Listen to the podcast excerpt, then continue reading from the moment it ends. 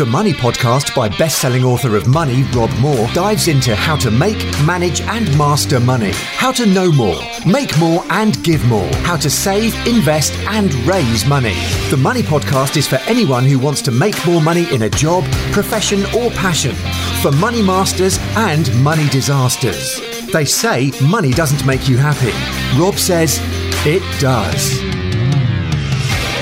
Hi everyone. Hi. How are you doing? All right, so we're going to make this really cozy and intimate because I thought that would be the nicest way to do this. I don't know how many opportunities you're going to get in your life to be this close to me, to uh, to our guest, who's a billionaire, as you know, and um, an amazing chap who I was very fortunate to meet when we did the first podcast. And we wanted to make it really about you and so we're just going to do the whole thing as a Q&A. Now, I know once we get a couple of questions in, we'll get in really good flow. Uh, we'll probably go on lots of tangents, etc. But all the content is going to be driven by you. I've got a question. I, David's not in the room, so I'm to. I've been thinking about this though for a long time. I'm to say it to you, and I might ask it to him. But I always think it's all right for a billionaire to say that money isn't really that much of a thing and doesn't matter. I've always thought that. And he's, oh, I've had boats and planes. Well, let us have a boat and a plane, and then we'll judge if we're not interested in money or not. But I often wonder if people say money isn't a driver when they've made so much that it's not important anymore. But if we haven't made it, this is why I made the point about 10 million.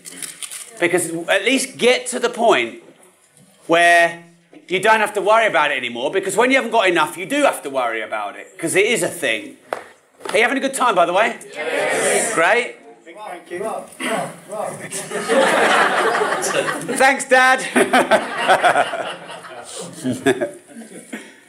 How you doing, David? Okay. Sorry. That's all right.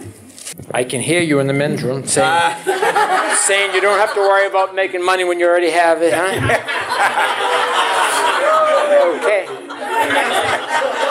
I said I was going to ask you myself. So. I have the biggest mouth ever. It always, always gets me in trouble.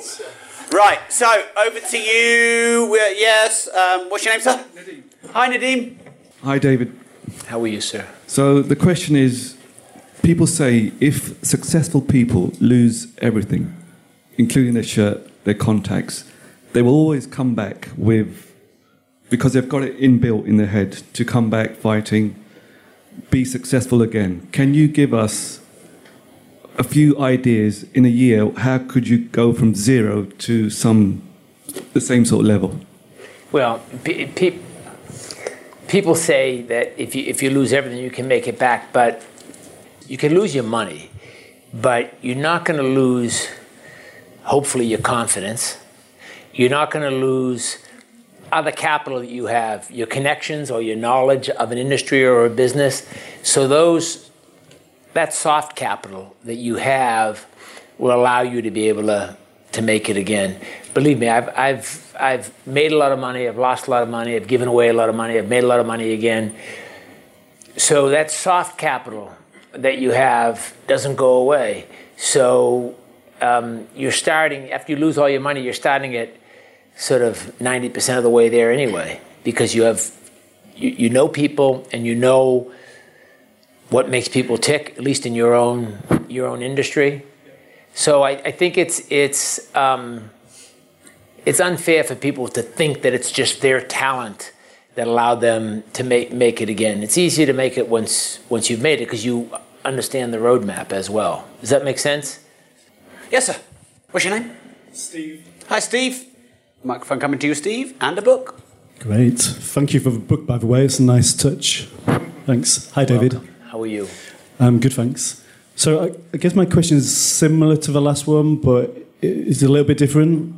And it's if you had to start out over again, knowing what you know today, but with starting with no assets and limited cash, what advice could you give us, or what would you do to to build your wealth right back up there? what, what, what sort of action would you actually take? So what I would have to first ask you, what do you want to, when you have whatever you determine as a lot of wealth, what is it that you want to do with that? What are you going to do with it when you have it? So I'm asking you that first so I can answer your question. What are you going to do I think it's kind of connected to what Rob was saying earlier about the, the 10 million pound mark.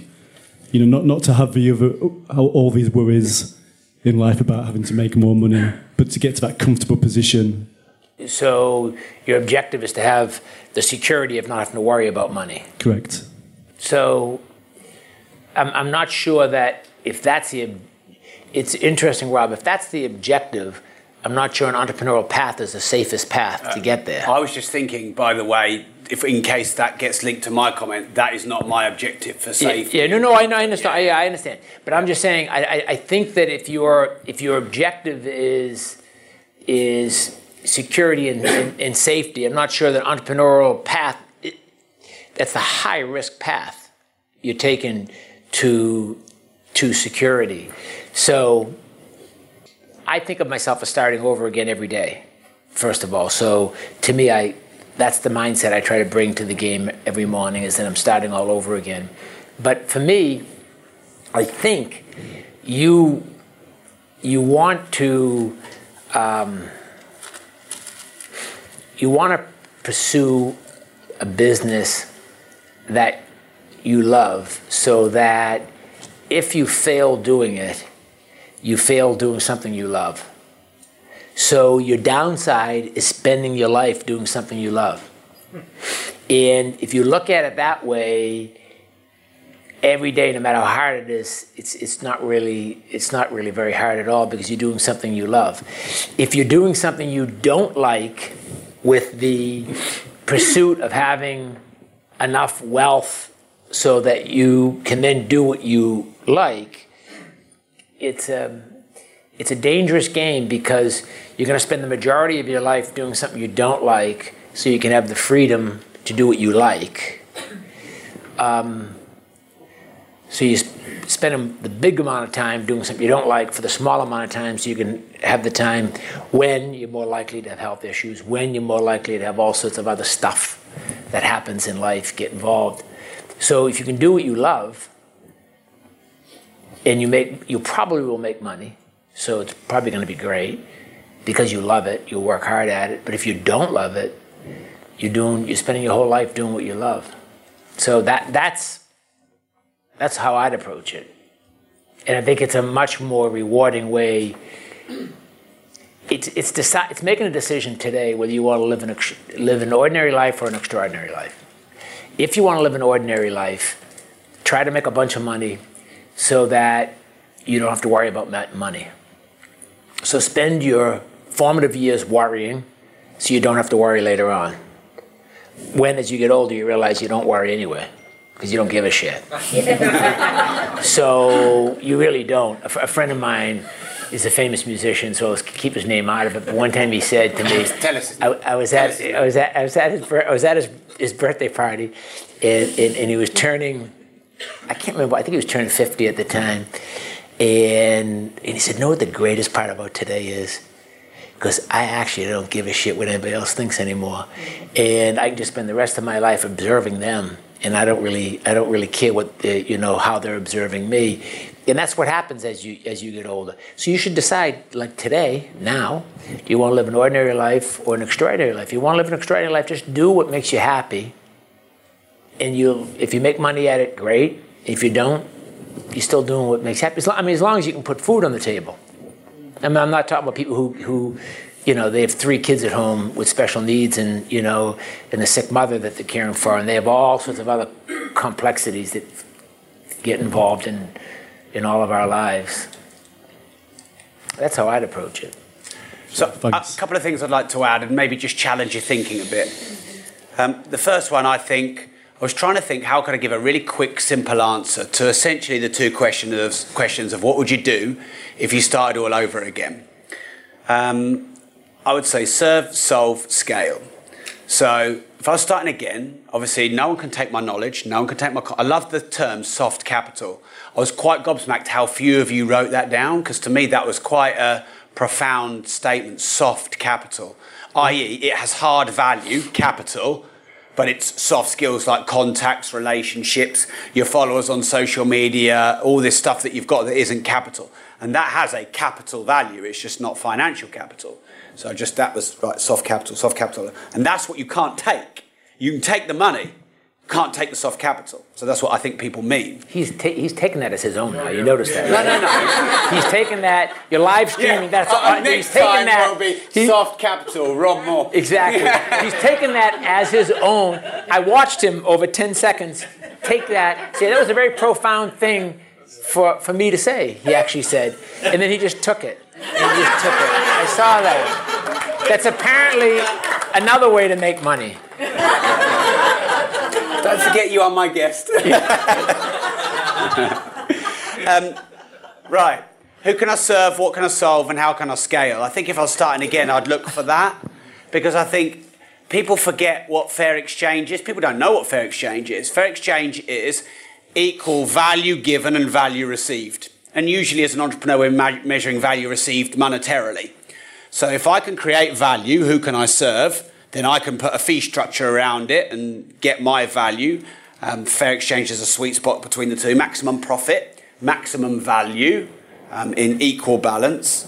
What problems can I solve? I mean, that's what entrepreneurship is. It's solving problems. And I'm gobsmacked at how many people don't want problems.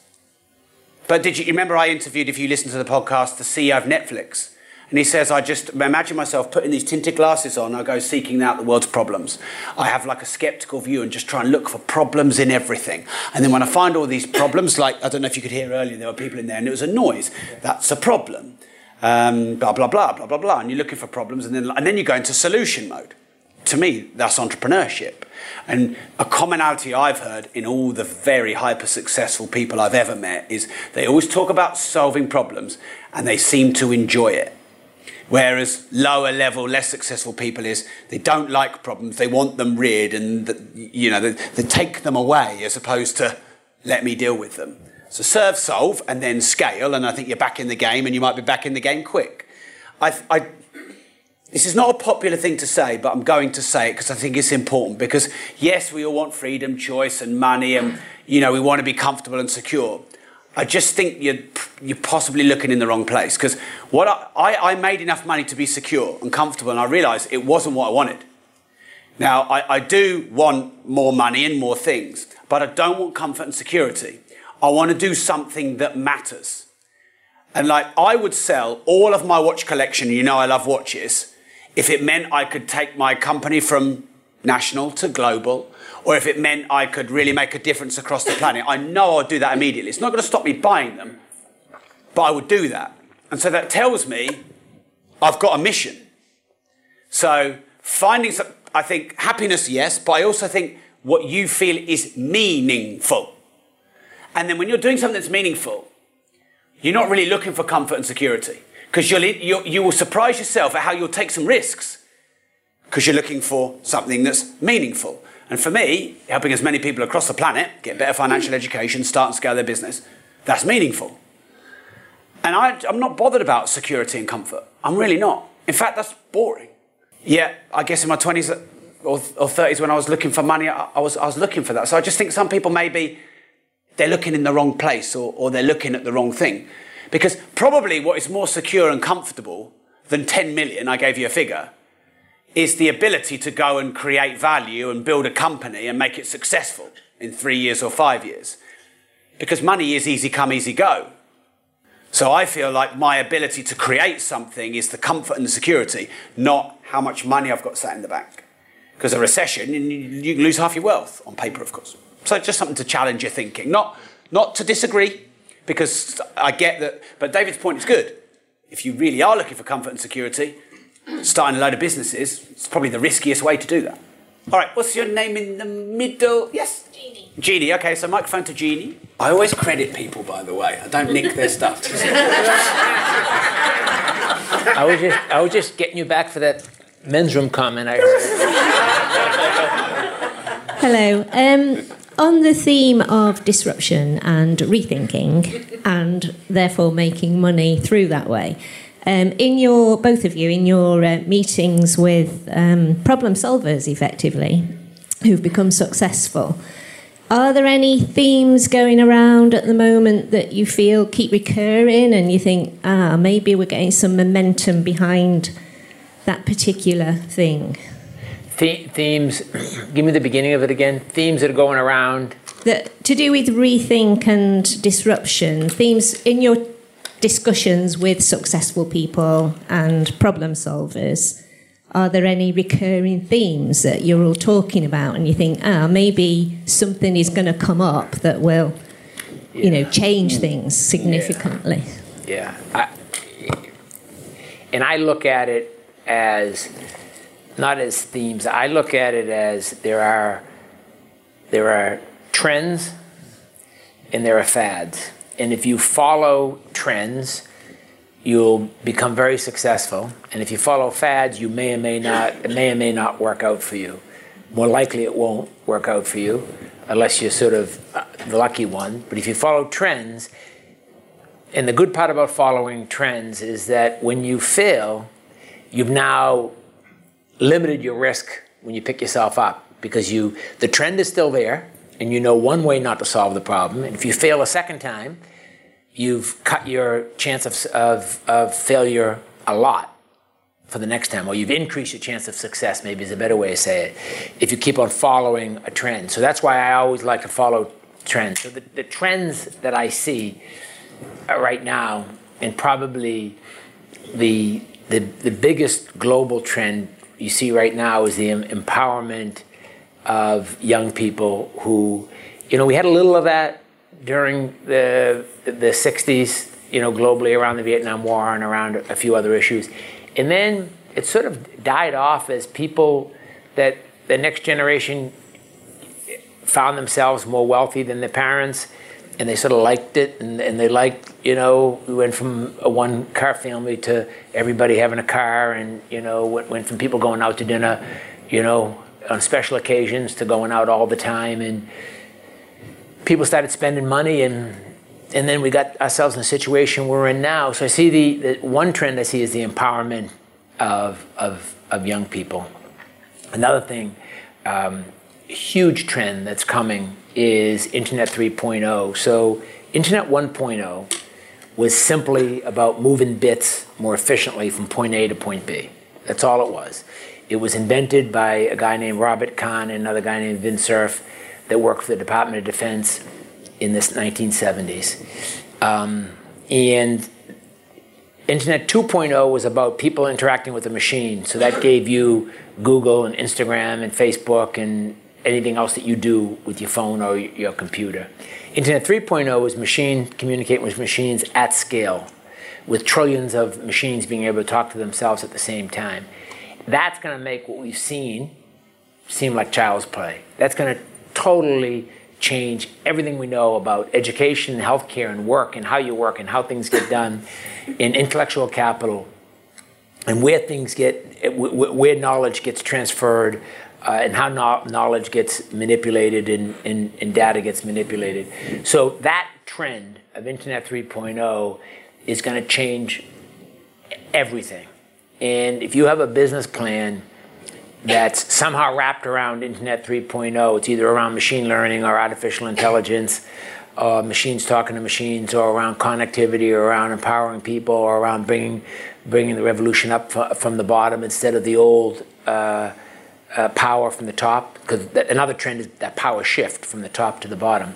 So if you're around Internet 3.0, connectivity, or the power shift from the top to the bottom, if your business plan is around any of those three, uh, or around cutting out the middleman, if your business is about cutting, because one of the byproducts of this power sh- shift is that people have realized that there's a whole bunch of industry in the middle between the product and the consumer, that it's going to go away. And we've seen it go away in, in some obvious industries like, you remember only a decade ago there was travel agents on every corner, and we saw that go away. And, and we saw, you know, the phone book go away, and we, we saw some obvious middlemen go away. But you're going to see everyone that's between the consumer and the customer go away. So if your business is about connecting the consumer and the customer, Internet 3.0, connectivity, or empowering young people, then it doesn't matter how many times you fail, you'll eventually get it right. And you'll eventually be successful. But now, in between, there's going to be a thousand and one trend, you know, trends where people try to do the next greatest. You know, there'll be there'll be a hundred Facebook 2.0s that will fail between between now and when the next one takes off, which will eventually take off. And the next one, by the way, which will differentiate it, the the the new social media platforms that are successful are going to be those where the consumer owns their own data. That will be a trend that for sure is going to happen. People people haven't really realized how much they've been ripped off as a community yet, but when they do realize that, there'll be something called um, data portability, which is something that politicians haven't been able to get their head around because it's too complicated for them. But um, you know, it's complicated stuff, and they're, and they're short-term thinkers. They're, they're thinking about the next election cycle. That's their whole life. Their whole life is the next election cycle. They're, they're like a charity who's in business to keep themselves in business. You know, they don't, they don't make any money to give away. They just make money to keep themselves in business, which lots of them are in that business, right? So these politicians are in the business of getting reelected, not solving long-term problems. But if you remember, when I started out in the telecom business, the phone company owned your phone number. So when I started the first competitive phone company in America, it, you know, I'd go and I'd knock on your door and I'd say, "This, I got a great product. It's thirty percent cheaper. It's faster. It's better. It's it's the coolest thing ever." And you'd be like, "I'd love to buy that." And I'd say, "But you have to change your phone number." And they'd be like, "No interest." So I had to testify before Congress, me and lots of other men and women, to get number portability where we owned our own phone numbers. So that was something that took us 20 years to get, and that now has created the the competition in, in the uh, in the phone industry. Now, to give you an idea, when Robert Kahn and Vint Cerf invented the internet, what cost a dollar today to buy, in any way you want to measure it, bandwidth, capacity, storage, speed, flexibility, measure it any way you want. What cost a dollar to buy today in telecom, storage on the cloud, speed, phone call, data service, measure any way you want. In 19, mid 1970s, that was a million dollars. So it's got a million times cheaper, right? In Internet 3.0 could be a million times more transformative than the original Internet. So you have to multiply a million by a million. And what you get is a ginormous number. And that's, that's how transformative it's, it's going to be. And that's how disruptive it's going to be. And what we have to make sure is that in all that disruption, at the same time, we bring the bottom up because we have a chance to. We can rethink education because the first man or woman that gets hired by Goldman Sachs that got their education 100% online, will change the educational industry overnight. That will happen. In Oxford and Cambridge and Georgetown and Princeton and Yale and Stanford, they'll be fine for another 100 years because that's a they're the top of the food chain. But everybody else is screwed. Everybody else is screwed because if you're a, a teacher and you're married to a cop, and the two of you are saving all your money so you can put your kids through, through college in America where it costs you $50,000 a year right? You're going to say, look, it doesn't make any sense. And then Goldman Sachs will hire someone, then Citibank will hire someone, and then Procter & Gamble will hire someone, then GE will hire someone, and that'll transform that. Then we have to do this. Then we have to figure out how to do the same thing around healthcare. We have to do the same thing around housing. Now, luckily for us, the way to one of the solutions to housing is to allow people to live in rural environments. So where housing is, is cheaper. Well, they can't live there unless, this, unless the job structure changes, and the job structure can't change unless we get connectivity there. So that's so see you can see how the pieces all fit together. So any business plan you have around that follows that trend, you'll be fine. Thank you very much. Always a pleasure. So we'll come to the front. We'll go Camilla first. Hi. Hey. Um, so the question from me is: If you had to choose, what would you say would, was the one thing in particular that accelerated your business the most, and why? Luck. What would you call luck? Most successful people want to tell you you know how, how smart they are and, and uh, how hard they work. Now I work very hard. I, I work. Other people work as hard, but you can't work harder than me because I work, you know, until I drop. So I work. I work very, very hard. And um, as I said earlier, I'm optimistic and I, I'm curious, but you know, a lot of. I would say that in addition to luck, the second thing would be that I'm very observant of the trend. I'm very observant of what is trending, like we spoke about with this lady a second ago, is the trend is that the middleman is going to be cut out. That's as clear as day to me. That got the product, the consumer, anything in between is just noise and a waste of money. That I'm sure of. I am sure that um, big pharma in the United States is going to come under huge attack because it's wrong to pay $450 for insulin in America and $45 all over. And I could have a thousand other examples against big pharma. It's wrong that my industry, the, the, the um, $50 billion were made in, in American pharma last year. Um, nine of the 10 t- companies were, you know, made pills that had been around for, for a long time, so the cost should have been coming down. They average between 20 and 30 percent profit when the S&P, which is three times higher than the S&P. So that for sure is going to come under attack. I am sure that Internet 3.0, when machines are talking to machines at scale, that it's everything around education has to be changed. So there's certain trends that I am as sure as I'm um, slouching here that are going to be uh, are going to happen, and if you follow those trends and you have patience to stay on them and patience to pick yourself up when you fail, and I say this in my book, your plan B will be better than your plan A. It always is. Plan B is always better than plan A because plan A was the best plan you had at that moment. Plan B is the best plan you have knowing everything you learned when plan A didn't work, which is a lot. So it's by definition, of course, it's going to be better than your plan A. And some people, you work so hard on their plan A before they just let let the universe move you on to plan B because plan A uh, is not your best plan most of the time if you stay on trend. And there are certain things that are trends, and you can and you can see them as clear as you can see the hand in front of your face. That what those trends are going to be around um, Internet 3.0. And you don't have to be an engineer to know how complicated. Internet 3, 3.0 includes data portability and, and, and includes a protocol around how do all these Internet of Things talk to each other.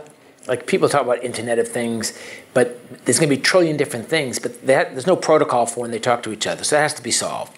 But I can guarantee you that will get solved. 100% certainty that will get solved. Data portability has to be solved. 100% certainty that will get solved. There's a spectrum issue that has to get solved. 100% certainty that will get solved.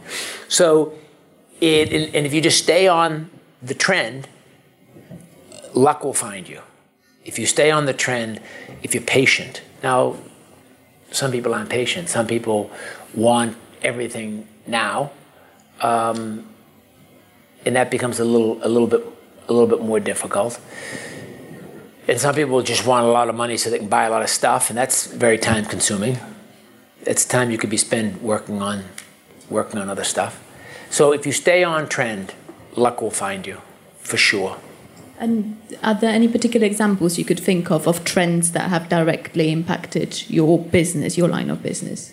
Yeah, like when I, as that woman was saying, when I was sitting in Boston as a 20 something year old kid, and I, I, first, the first thing I, I, saw these people digging these big holes in the street and, and, and grown men in there passing each other these big pipes and gluing them together and then putting manholes together and building these big trenches to put this little tiny cable through it. And, and I said, why, not, why don't we just make the cable inside a pipe? Why don't we just make the pipe continuous on a big reel and we'll just cut a little, little hole, a little slit in the street?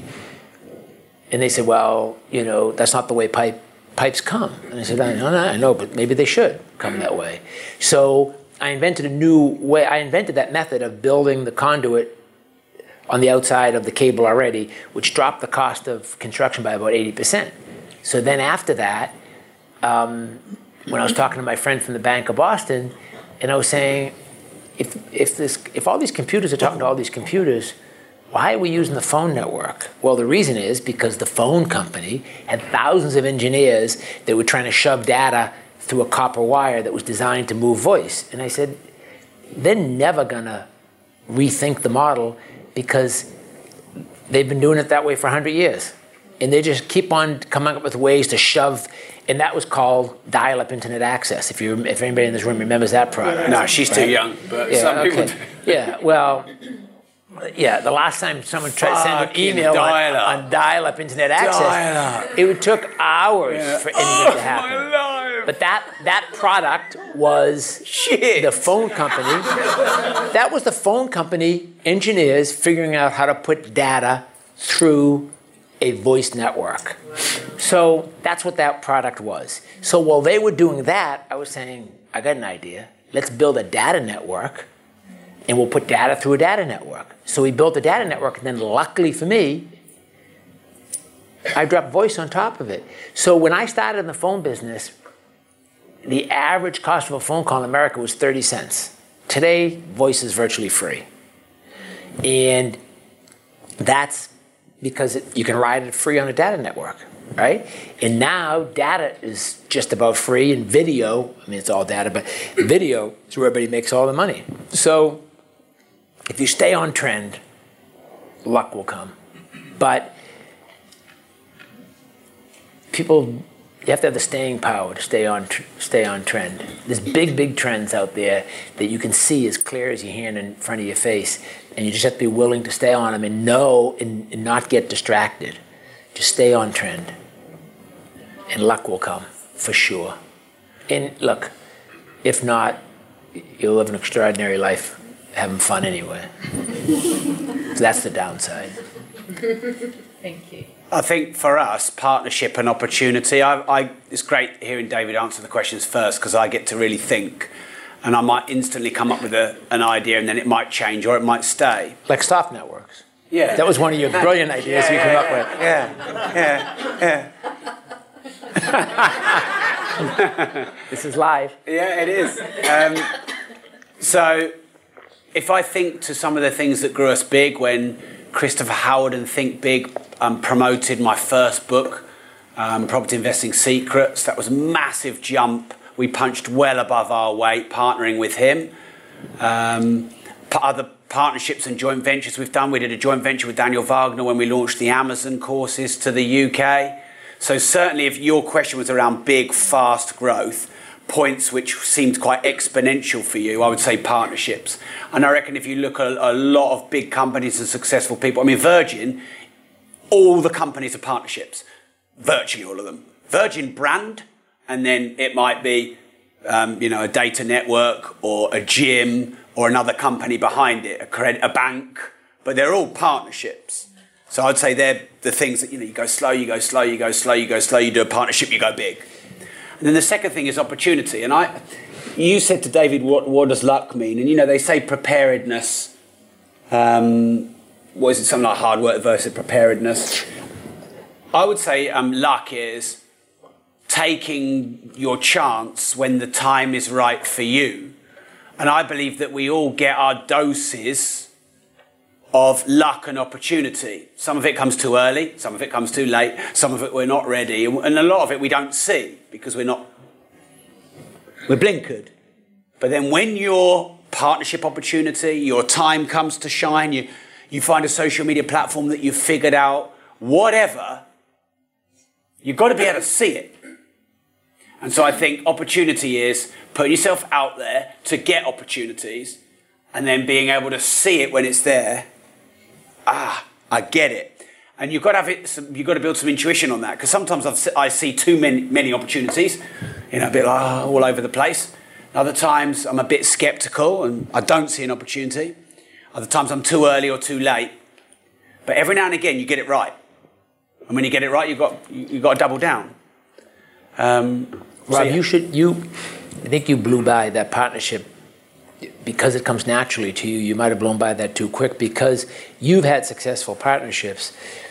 That's a skill that you have that most people don't have, and and you shouldn't assume because you're good at it. Lots of people find partnerships very, very hard. In if you could teach your audience, you know, on another time, you could bring a group in just to talk about partnerships. That would be valuable because learning how to be a good partner pays dividends in all aspects of your life, 100%. in your relationships, in your friendships, in your business relationships, and it's ve- it's a learned behavior. No one's born knowing how to be a good partner. Mm. So the fact that you you've learned that and you've mastered that is something you should figure out how to share with your audience because mm. it's a very difficult thing. and the smarter you are, the more successful you are, the more difficult it is to be a good partner. Yeah.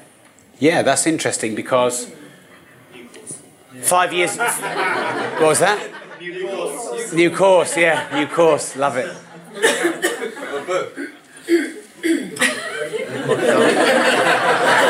Rob, Rob, Rob Moore, Soft Networks and Partnerships. Has a, has a ring. It has a ring. because they all love you, I'm not going to say a word. Uh, five years ago, I was doing 250 speeches a year, and 90% of the revenue for my companies were coming from my speeches. Now we have 850 training days a year, and maybe 10% of our revenue comes from me or my speeches.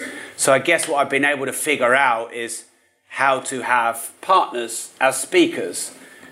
And it's nice for David to say, I've clearly figured that out. He said mastered it. I would definitely not say mastered. I would say always learning. Because we've had some partners where it's not worked. We've had some partners that maybe they would have an opinion on us and we've got an opinion on them.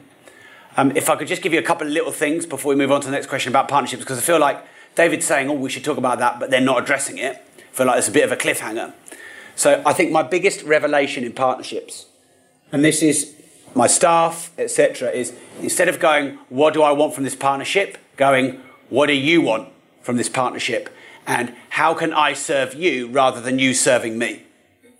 Um, I think that would be the single biggest thing that's helped us create partnerships. Because normally when you're doing partnerships, it's, well, what do I want? And I want this, and I want that, and I want you to do this. And you're not doing this well enough, and you're, you're not fulfilling your side of the bargain, blah, blah, blah, blah. And everyone's kind of used to that. And that's not really like, that's not teamwork, is it? It's just kind of like two people who are pretending to be a partner when in fact they just have their own needs. But my MD taught me this vicariously because she didn't teach me it by saying it, she taught me it by being it. But normally, when you hire staff in the early days of being an entrepreneur, your assumption is they work for you.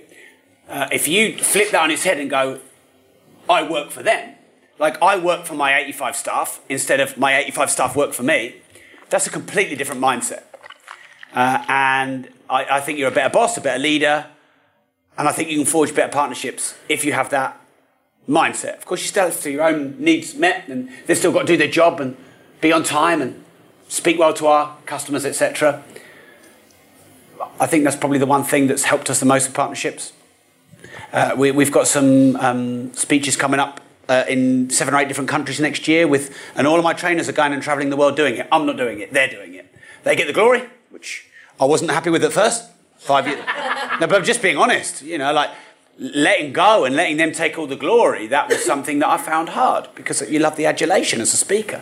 But my adulation now is oh, I'm going to have speakers speaking in eight different countries next year, and going, we might generate an additional five million in revenue in countries we've never been to before.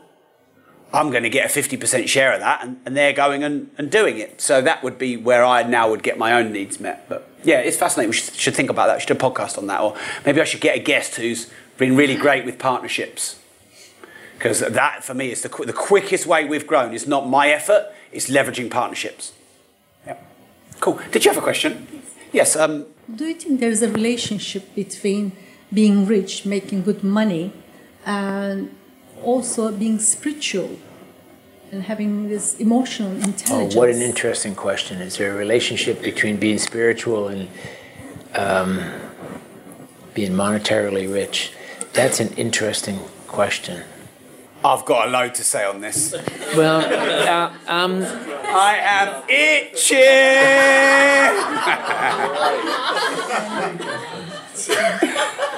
Are Well, you a spiritual person? I, I am, Everyone is. and I, I, I, I, I think that if you um, have a, and I'll define spiritual in my own, my own construct. In my own construct, that there's more to um, you know, there's more to here than here, right? So there's a bigger purpose, and people are connected in a way that's not fully understood, and and there's a way that the universe takes you through your little journey. If you believe that, I think it makes you see something in everyone that you might see past if you weren't spiritual. So it makes you see and listen and be more curious about people than you might otherwise be. And through that, you learn more. And through that, you get to connect those dots with a common red thread and figure out where what the trends are. And through that, you get to make make a lot of money. So does it does that make sense? So it's be having a spiritual connection with people allows you to hear where they're coming from, which helps you figure out where the trends are globally. It's more about, I guess, emotional intelligence, what you're explaining. Or, yeah, it's, it might be about emotional intelligence, or it might, might just be sort of a, a caring about something other than than yourself that allows you to see. If you only care about yourself, it's really hard for you to see trends um, because your your your context is pretty pretty small and pretty defined. If you care about other people, I think you you're more apt to see a a, a bigger construct, which will allow you then to follow. Uh, put the connect the dots a little bit a little bit uh, more easy you know what i mean Yes. and i think that that i think i'm right on that if not i'm going to stick with my fairy dust and my belief that that's true because it's more interesting but i think it's i think it's actually i think it's true and i think it allows you to see the opportunities much clearer i'm, I'm, I'm sure it does i'm sure it does Okay, Rob has an opinion.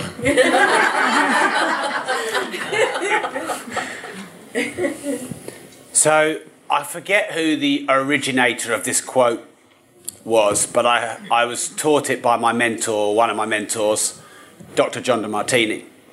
And I think this explains the, the relationship between wealth and spirituality better than anything I've ever heard. And that is spirit without matter is motionless, and matter without spirit is expressionless. So, spirit without matter is motionless, and matter without spirit is expressionless. And what that means to me, because we're all different, is that they're not separable. It's the human mind that tries to separate the spirit and the material. But that is our reality construct of it. Someone could say that a £50,000 Patek watch is a heinous waste. You're not writing that quote and making that your own, are you? Already done.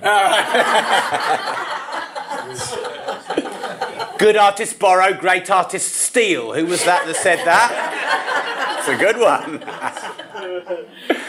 um, there would, of course, be many people that say a £50,000 Patek Philippe watch is a grotesque waste of money when there are so many starving people on the planet. But they are unrelated.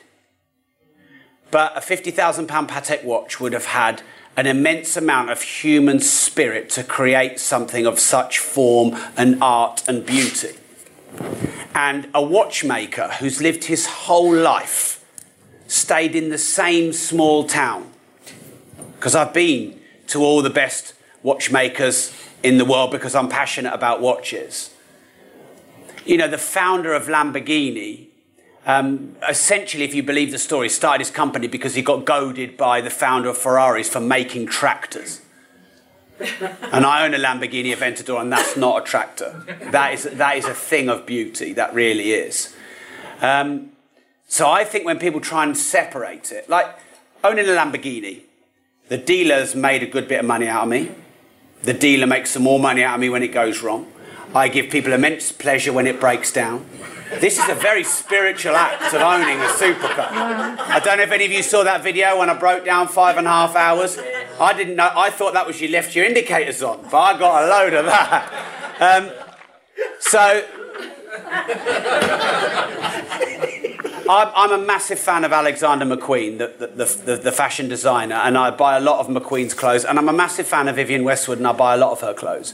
And I don't just buy clothes, I buy the story, I buy the personality, I buy everything that they stood for, everything that they expressed in the human form. And Alexander McQueen was a great artist and a troubled artist. And I think that a lot of people are trying to separate like wealth is material, is bad, is control, is power, spirit is, you know, beauty, and that's, that's the good and that's the bad. What, what Patek Philippe have a right to create products, just as a utility company has a right to create a product. A product. And okay, a utility company might give you utility, but Patek Philippe, I mean, their branding is you never own a Patek Philippe, you merely look after it for the next generation. That is a spiritual comment. I definitely like the way David said it at the start. He said, Well, my meaning of spirit, because I think that spirituality is a very individual meaning. And so it depends on our connotation as to what it means. Uh, is it fluffy? Is it universe? Is it religion? Is it caring about people? I think it's probably all of those. But spirit without matter is motionless. I wrote it down if you need it. Yeah? No, no. I'm, I'm, I'm saying it slow for the profound effect. But like, uh, I got to make sure I got it right. Go on then, say it. Let's have it. I'm, ju- I'm just, every time I say it, I check I don't get it the wrong way around. Yeah. So, spirit without matter is motionless. So, a, a rock without spirit is a rock. But spirit into an item gives it life. A- a- and of course, vice versa. So, because I did, I'm fascinated by money. Obviously, I, I, wrote a very successful book in this country on money called Money, and I did a, a, ton of research as well as turning my life around from being in a lot of debt. And I was unhappy when I was skint, and I'm a lot more happy when I'm wealthy. And I know it's not the only measure, but it's one of them. Um, but like, if you have a lot of money and you give it away, that's a spiritual act. But it's in the form of physical matter, i.e., wealth. But it's a spiritual act. And you can be more spiritual when you are wealthy because you can do great things with wealth. So it's not that wealth isn't spiritual, it's the use of wealth that's spiritual or not. Um, yeah, so something to think about. But I think connect them more. Yeah. All right, great. Did Lamborghini really make tractors? Yeah. No, I made it up, David. Well, I didn't want to write it down if it wasn't true. uh, okay, yes, we'll come to you. Hi, um, my name's Jodie. Hi, Jodie. Um, could you share some of your beliefs that you had growing up around money and how they either attributed or challenged your career? Well, I would say that. So keep in mind, growing up, my father was a contractor, so we had a we were a, blue collar family. So money was a very functional. You know, you used it to buy food and have the house painted every few years, and you know that sort of thing. It wasn't really, but what I think that taught me is that how you spend your money sends a message every time you spend money. So every single time I, as either the CEO of my company or as an individual, spends money, I'm sending a message to someone. I'm either sending a message to the people in my family or the people in my company or the people in my community of what my values are. So I think because my father's values were very clear, we were in a, we were in a one earning family. My mother was a um, house housekeeper, a house um, was a housemaker. Is that what it's called? Housemaker. Homemaker, homemaker. She was a homemaker. So um, there was one income in the family, but it clearly the way my father spent money, he, he was very thoughtful about it. And I try to be thoughtful that spending money sends a message about your own values. And I've got more thoughtful about it, I think, as I've got as I've got older.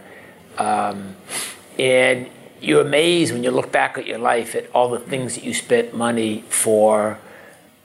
And sometimes you, you know, I should be embarrassed to say this, but sometimes you bought stuff because you thought it reflected on you a certain way that you wanted the world to look at you.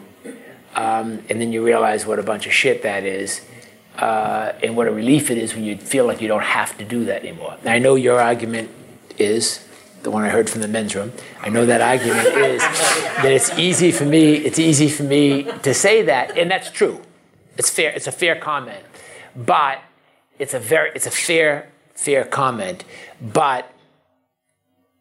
Um, it doesn't to learn from you. But it so. doesn't make it not true because it's even though your comment is fair, it doesn't make the outcome not true. How you choose to, um, you know, I was, I, I, this may mean nothing to you, but it was a hugely impactful moment for me. So I've always found um, uh, certain people, you know, everybody has certain people that they read about that they see on TV or whatever that they just they connect with. Like James Stewart was one for me. I was was I was actually emotional when he died. I, I only met the man once in my life, but I felt like for some reason I felt like I knew him. And Ronald Reagan I, I met a couple times, but some somehow I felt like I had this I had this connection to him. So last last year met Ronald Reagan. I, I drove I, I drove I drove I drove up to um, his ranch where he used to he used to go on the, on the weekends.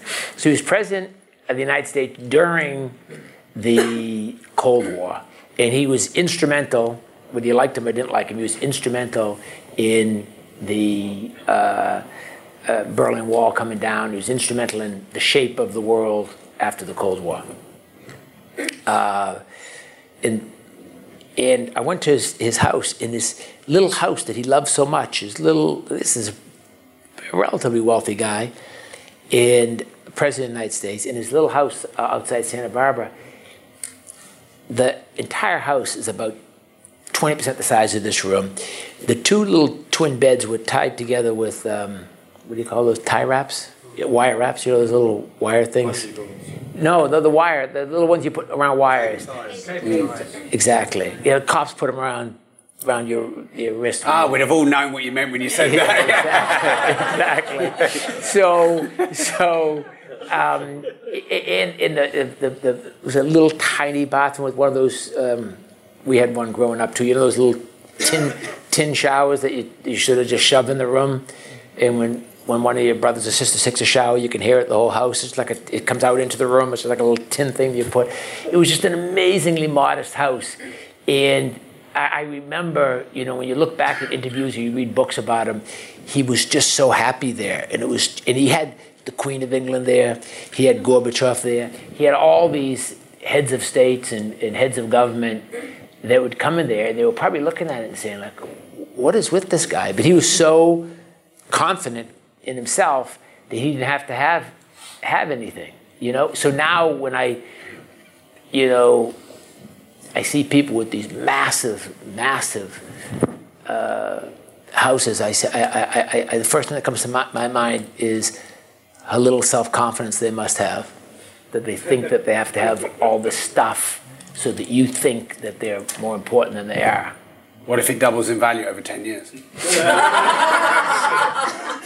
I, I, guess that's I guess that's that's good. If that's if that's if that's what you're a real estate guy, I'm I'm, I'm not, and, and you you look, my my, my real estate transactions are uh, I usually when I usually buy it's usually the height of the height of the market, and then when I sell it's usually the bottom of the market. so I wouldn't take real estate advice from me. But so I said so I bought this house uh, 30 years ago, and, and I remember at the time it was the most expensive house bought in that in that little town. I only and that became a little bit of a thing. And it was an old house where uh, John Hart had signed the, he, the guy that signed the Declaration of Independence lived there. So it was an old historic house. It was a, it was a lot of land around it, and, and a friend of mine bought a house that same year, and they're both on the market now together. And my house, I won't get back what I have in it. Uh, and he and he bought a townhouse in Manhattan, and he's going to make thirty million dollars on his, and I won't get back what I paid. So I was I was I was bitching to a, a friend of mine, and while I was bitching to a friend of mine, this guy Ray, he, and while I was bitching to him, and uh, he said, "Why'd you buy the house?" I said, "Because I thought it was a beautiful place for my kids to grow up. I thought it was the right place for my kids to grow up." And he said, "So you're complaining that you bought what you thought was a beautiful place for your kids, and your kids grew up healthy and happy there?" He said, "Well, when you put it that way, I should shut up then." right? So I made a decision, emotional decision that didn't turn out to be a good real estate decision, but it was it was great for my it was great for my kids. I don't know whatever happened to the other guy. The other guy, 30 million, his kids might be axe murderers or something.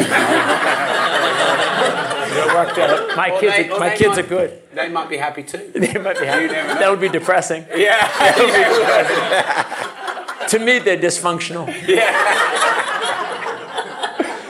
it's fascinating listen to, listening to David because I, I definitely, if I'm self aware enough, know that some of the things I spend my money on are to fill voids in my life. I know that, but I think we all do that. Someone who spends £1,500 a month on cosmetics. And I think, I, de- I I think it's a profound and true statement that you spend money on the things that are most important to you in your life. And how you spend money is a reflection of your values, what you hold to be most important. So if you're having money problems, you probably look at, want to look at what needs you're getting unconsciously met by spending the money. Because one person will justify an expense that another person can't justify, and it will, and it will go round and round and round. I've had this my life because I mentioned to you earlier not feeling quite enough and maybe not having the confidence and feeling, to use the word imposter syndrome. It's way more complicated than that, but that's the word that people use.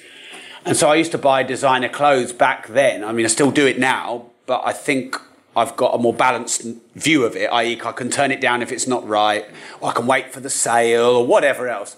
But then I was just addicted to buying it because a, a new piece of clothing might make me feel better about myself. But it got me into debt, a lot of debt, because I'm trying to fill a, a hole that has, it's like a black hole. Because if you feel shit about yourself, the thing that you buy to feel better in the moment, when you wake up tomorrow, you still feel the same. And it's a bottomless bucket. And I believe we've all got those areas of our life because we all have values which are usually driven by voids, i.e., what we feel we lack, we search to fill. So values are often linked to voids. It's the, study of axiology, if you want to look into it, is fascinating. So the way I got around it is started to learn about money and investing and how could I still get my same needs met but not waste the money. So I started buying clothes at Bicester Village when it used to be cheap, and when you know now it's just like a it's a it's like quite expensive now. So I used to always get clothes in the sale rather than new. Like I get invited to the, the VIP McQueen sale before they open, and it's forty percent off.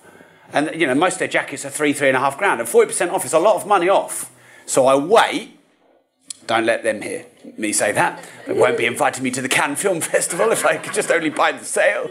Um, so I buy, I buy a Lamborghini Aventador, two or three years old, not new. I bought a Ferrari Testarossa. It's gone up about 35, 40 grand. Bought it at 115 grand. It's probably worth 150 grand. Love looking at that thing. People say to me, oh, cars, it's just material. Like, I would, I could just look at that car.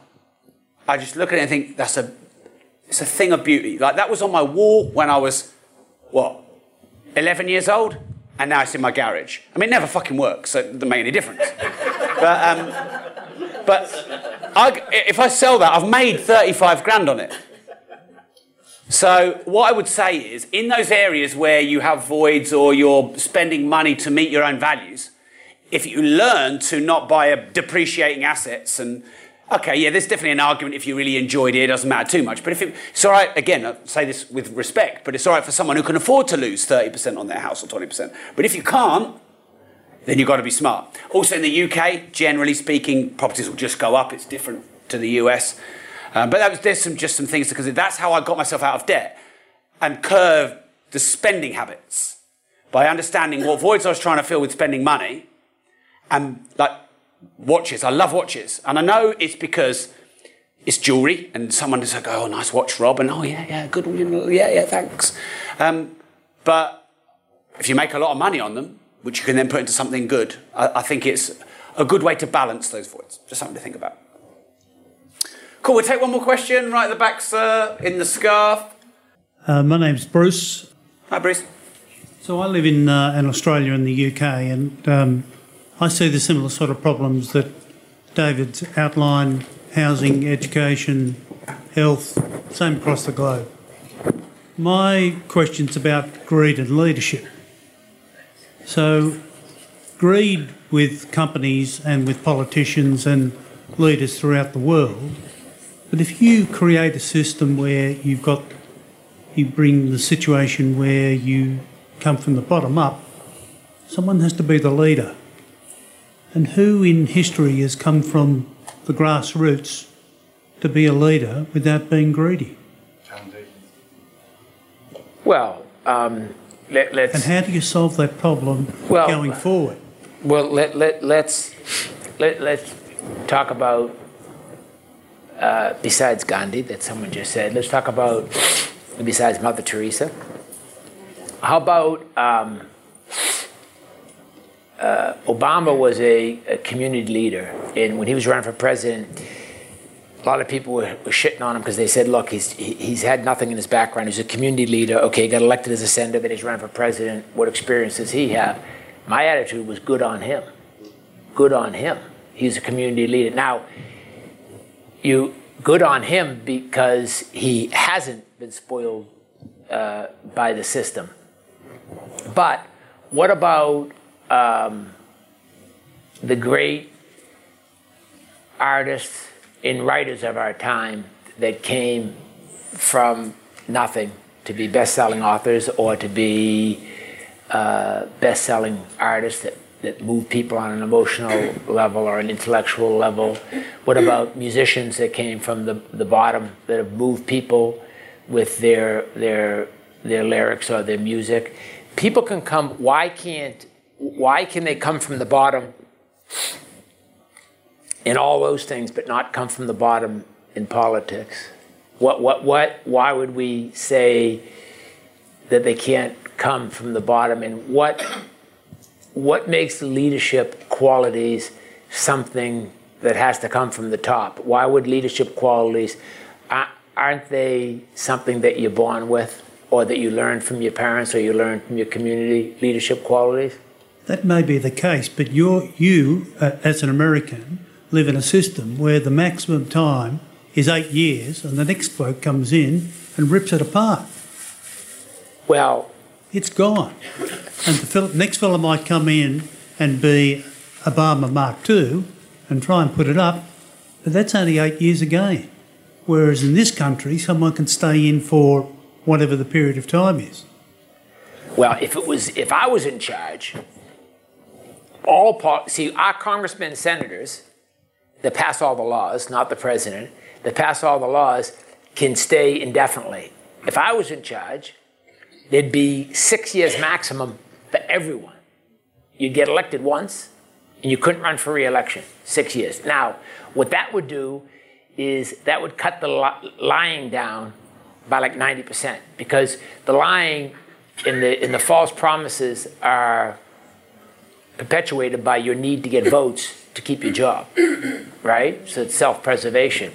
If you're not running for re-election, there's no. You might as well tell the truth, because you're not going to run for re-election anyway. So it's just as easy to tell the truth as it is to make up some bullshit, right? So, um, but I, I, I don't. I don't think that we can't find young, good leaders from, from the bottom up. Look, if you go to a favela in Brazil, in some very, very poor favela in Brazil, guarantee there's a leader there. You try walking into that favela and setting up a little shop, and you'll find out real quick who the leader is. you walk into Anacostia, the most dangerous part of, of, of Washington, D.C., where I was a probation officer's aide, where that's where I started my career, and you walk down the street, it won't take you two minutes to find out who the leader is. You walk in South Central LA, and you'll know who the leader is. So, there's a, look, there's, you know, uh, I don't know how much what was that drug dealer in Mexico called? The, the big Escobar. Like I don't know how much education he had, but he must have had some leadership skills, right? I mean, he figured out how to be the largest drug. De- I'm not suggesting that we become drug dealers, but he became the largest drug dealer That's in the the, next world. book. And then, and then, and then, and, and then he and then he figured out how to escape from jail like three times, right?